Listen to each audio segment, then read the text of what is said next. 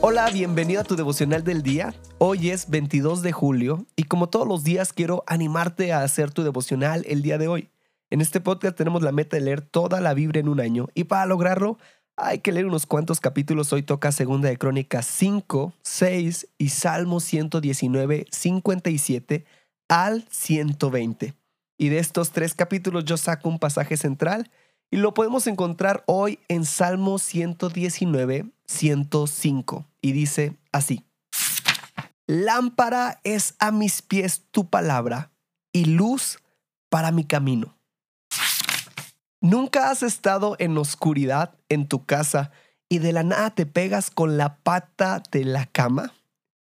¿Cuánto no habrías dado porque ese momento no hubiese sucedido? Hubieras mil veces preferido prender el foco, tener una lámpara para poder ver dónde caminas, pues así es la palabra de Dios.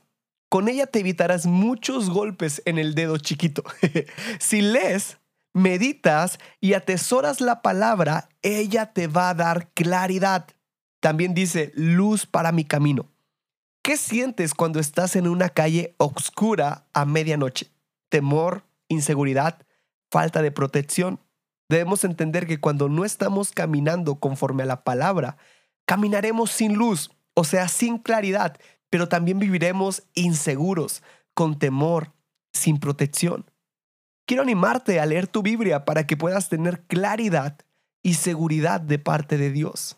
Y quiero que juntos meditemos, entiendo que la palabra de Dios me da claridad y seguridad en mi vida. Por eso, quiero animarte a hacer tu devocional el día de hoy. Nos da mucho gusto que este podcast sea de bendición para tu vida espiritual. Si deseas apoyarnos, puedes hacerlo compartiendo los devocionales y suscribiéndote al plan de lectura en YouVersion. Que Dios te bendiga mucho y recuerda, estás en devocional del día.